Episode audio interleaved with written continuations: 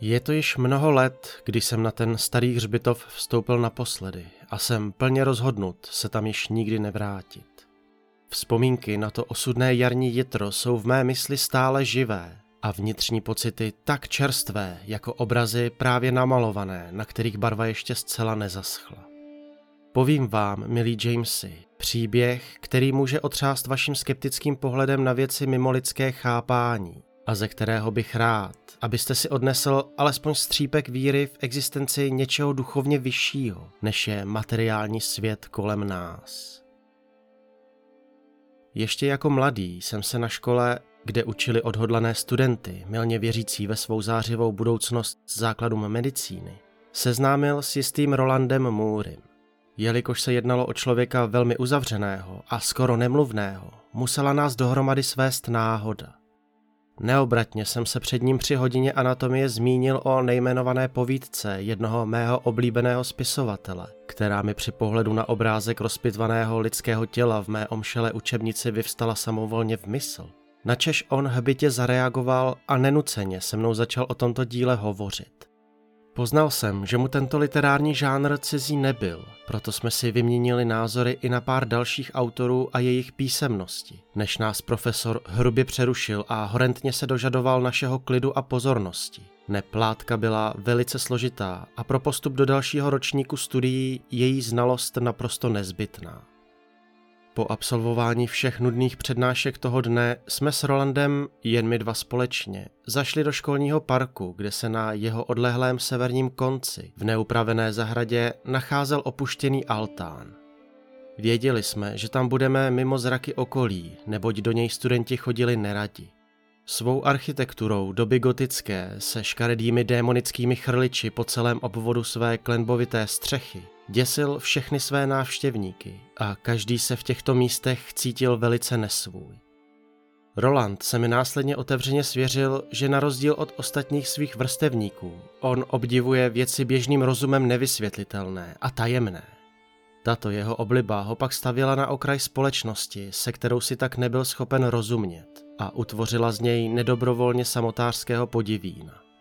Takového, jakého ho všichni z tehdejší doby znali. Ale on se jen, stejně jako já, nechal unášet mystérii dávných kultur středoamerického kontinentu a starověké Evropy. Všemožnými knihami, pověstmi, legendami či příběhy fantaskními a obsahem děs nahánějícími. Rozuměl jsem mu naprosto ve všem a on ke mně zhlížel jako k vytouženému příteli, který mu do té doby tolik chyběl a se kterým by mohl sdílet vše, co měl uloženo na srdci a skrýval ve své mysli. Beze strachu, z výsměchu či pohrdání. Naše přátelství časem sílilo. Společnosti jsme se vyhýbali, utvářeli jsme si svět vlastní, o mnoho dokonalejší a působivější než ten, který existoval kolem nás. Zprvu jsme jako místo vzájemných setkání užívali onen altán, ale vědomí toho, že se stále nacházíme na školním pozemku, kde se v nedáli soustředovalo tolik lidí, v nás vyvolávalo nepříjemné pocity a nervozitu, což naše společné debaty značně omezovalo a zkracovalo. Proto jsme byli nuceni vyhledat místo jiné, které by lépe vyhovovalo našim potřebám. Místo daleko od všeho rušivého, kde bychom mohli být volní a svobodní způsobem nám nejbližším a nejpřirozenějším. A právě takovým místem se pro nás stal skoro zapomenutý hřbitov, vzdálený přibližně hodinu pěší chůze směrem od naší školy po skoro nepoužívané a proto pomalu zarůstající lesní pěšině. Rozprostíral se a chátral na vysokém kopci, ze tří stran obrostlý hustým borovým hájem a s nádherným výhledem na širé okolí ze strany čtvrté. Západy slunce, jeho špaprsky malovaly na nebi po oblacích překrásné náměty plné barev, ve spojení s vůní jehličí linoucí se z lesů kolem, byly nezapomenutelné a naše smysly naplňující. Ještě dnes, když zavřu oči, cítím tu vyrovnanost, kterou ve mně dokázali vyvolat. Se svým jediným přítelem jsme hodiny sedávali na nevysoké, rozpadající se zítce z opracovaných žulových kamenů skoro každý den. A jediným společníkem tam nám byl svěží jemný vánek, prohánějící se mezi náhrobky a strážící duše všech zesnulých a navěky odpočívajících. Náš smyšlený svět tak dostal reálnou podobu a čím častěji jsme se tam scházeli, tím více nám toto místo přirůstalo k srdcím. Vše se ovšem změnilo na podzim roku 1924. Jednoho večera jsme s Rolandem jako vždy horlivě debatovali, o čem nyní již je nepodstatné. A byli jsme tak zabráni do tématu, že jsme ani jeden z nás nepostřehl osobu, která se z ničeho nic zjevila za mými zády. Přerušili jsme tok nevyslovených myšlenek a zadívali se na starce. Byl drobný, velice pohublý, zřejmě již zesláblý, protože se opíral o vycházkovou hůl, která mu měla vypomáhat při chůzi. Jeho šat byl sice staromódní, ale velice zachovalý a čistý. Silně prořídlé, bílé a na ramena snášející se vlasy mu vlály ve večerním větru. Díval se na nás svýma kaštanovýma očima skrze tlustá skla širokých brýlí se silnými obroučkami a na hladce oholené tváři vyloudil drobný a upřímný úsměv. Zdvořile se omluvil, že nás vyrušuje. Představil se jako Malachaj a že by se rád, pokud by nám to nevadilo, u nás na chvíli posadil. Bylo na první pohled poznat, že by velice ocenil možnost využít naší krátkodobé společnosti. Patrně byl velmi osamělý. Neměli jsme důvod odmítnout, proto pomalu a s námahou usedl s decentním odstupem vedle mne. Z tónu jeho hlasu vycházel snad až andělský klid, velice příjemný mému sluchu a hřejivý na duši. S Rolandem jsme se dozvěděli, že Malachaj zde dříve pracoval jako hrobník a správce hřbitova. Toto místo si prý okamžitě velice zamiloval pro jeho opuštěnost a odlehlost, naprosto stejně jako my. Vyprávěl nám, jak nekonečné hodiny bloumal po cestičkách mezi hroby a rozjímal. Vstřebával ty všechny krásy přírody kolem a nikým nerušen trávil veškerý čas jen se svými myšlenkami. Starcovo vyprávění o jeho životě nás v skutku upoutalo, ale nevypověděl nám vše, co patrně měl v úmyslu, neboť se musel velmi brzo odebrat zpět domů.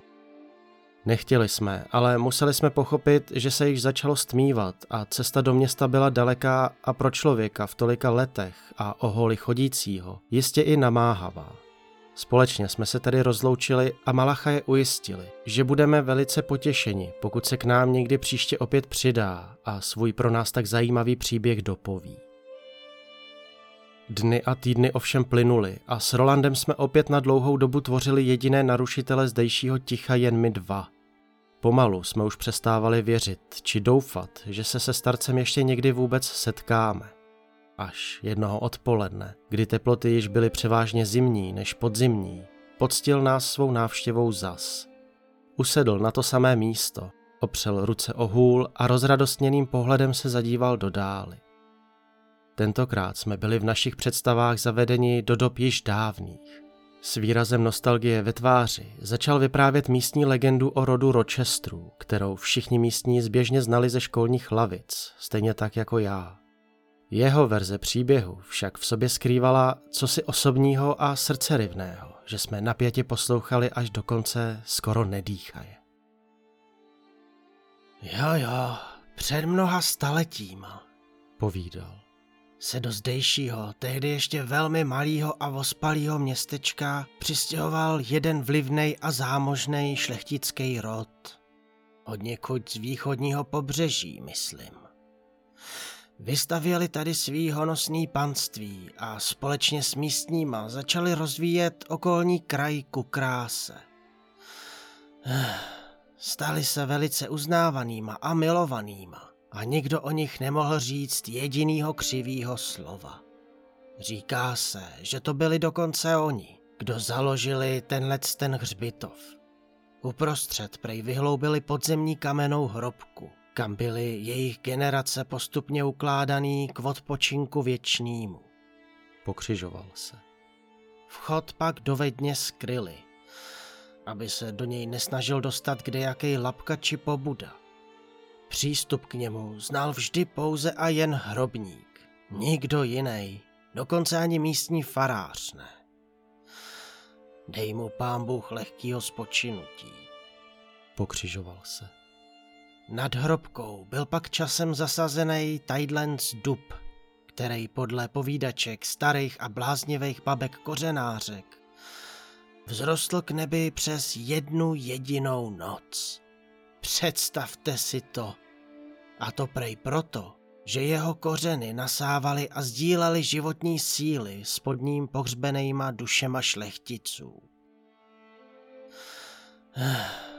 Celý blahobyt ovšem skončil jednoho krutýho večera roku 1827, kdy panství zachvátil strášlivý a ničivý požár. Nikdo v sídle mu nebyl schopný uniknout, až na jednoho mladého chlapce, syna pána Williama, který ovšem po neštěstí na dobro zmizel a nikdo ho už nikdy neviděl. Podle mnohých proto, že měl tak zohavenou tvář ohněm, že se celý život mermu mocí stranil společnosti. Pokřižoval se. Zemřel prej v osamění patrně někde ve Skotsku, ale kdo ví, co je na tom pravdy.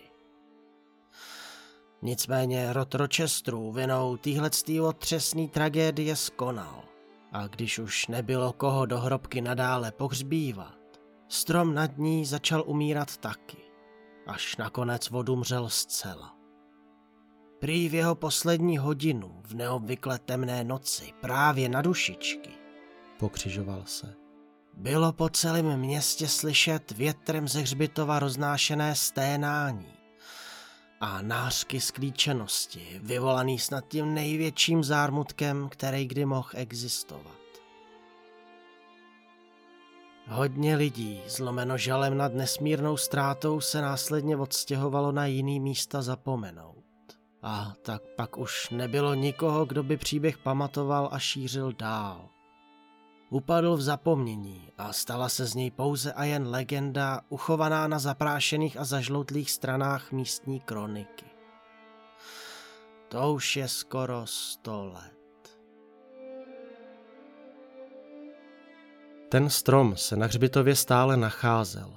Při pohledu na východ slunce se ohýbal přímo ve směru pohledu. Byl černý a seschlý, v patvaru mrtvolné křeče. Pod ním se měla nacházet ona hrobka, ovšem nikdo nikdy žádný tajný vchod do ní nenalezl. A proto již nikdo nevěřil, že se pod kořeny mrtvého stromu skutečně nachází. Nikdo až na Malachaje. Ten věřil a věřil také, že se mu jednou podaří tento vchod nalézt a hrobku otevřít. Toho dne jsme pak hovořili ještě dlouho, skoro až do večera, o všem možném, jen ne více již o Malachajovi samotném, jak tomu bylo prvně. Starce jsme pak opět dlouho neviděli, zem mezi tím zamrzla, sníh kolikrát napadl, tolikrát roztál. Třetí shledání nás všech však bylo tím posledním.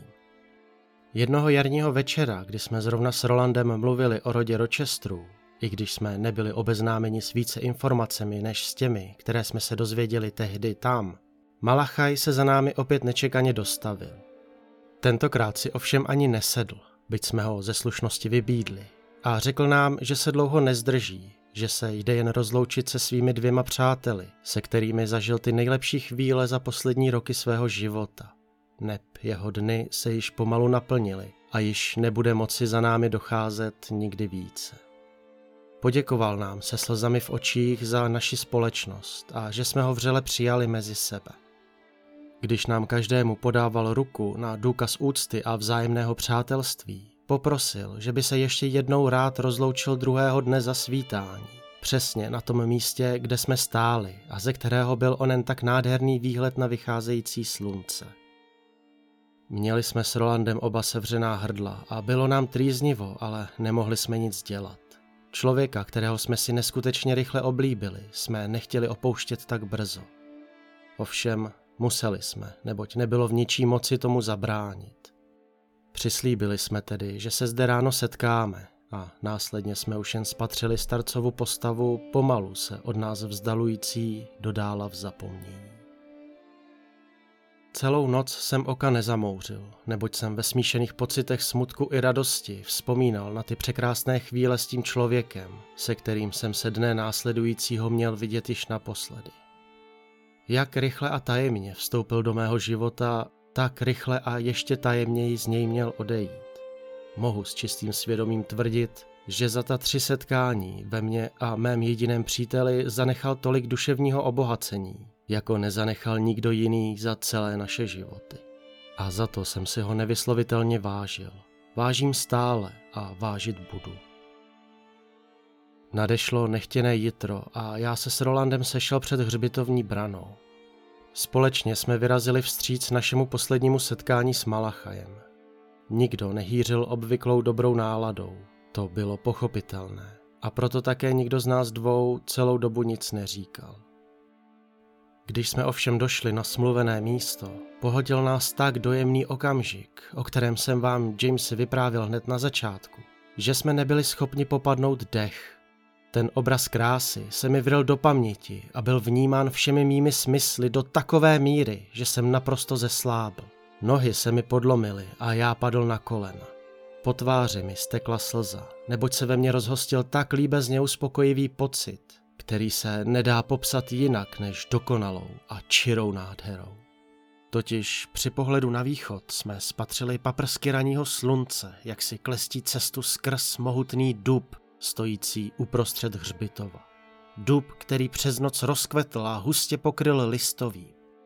Ten strom opět žil a my okamžitě věděli, že se ztracený syn pána Williama vrátil, že Malachajovi se podařilo onen tajemný, ukrytý a zapomenutý vchod do hrobky najít a že nyní již v klidu spočívá v komnatě věčnosti se svou rodinou a svými předky, nikým nerušen a na všechny časy.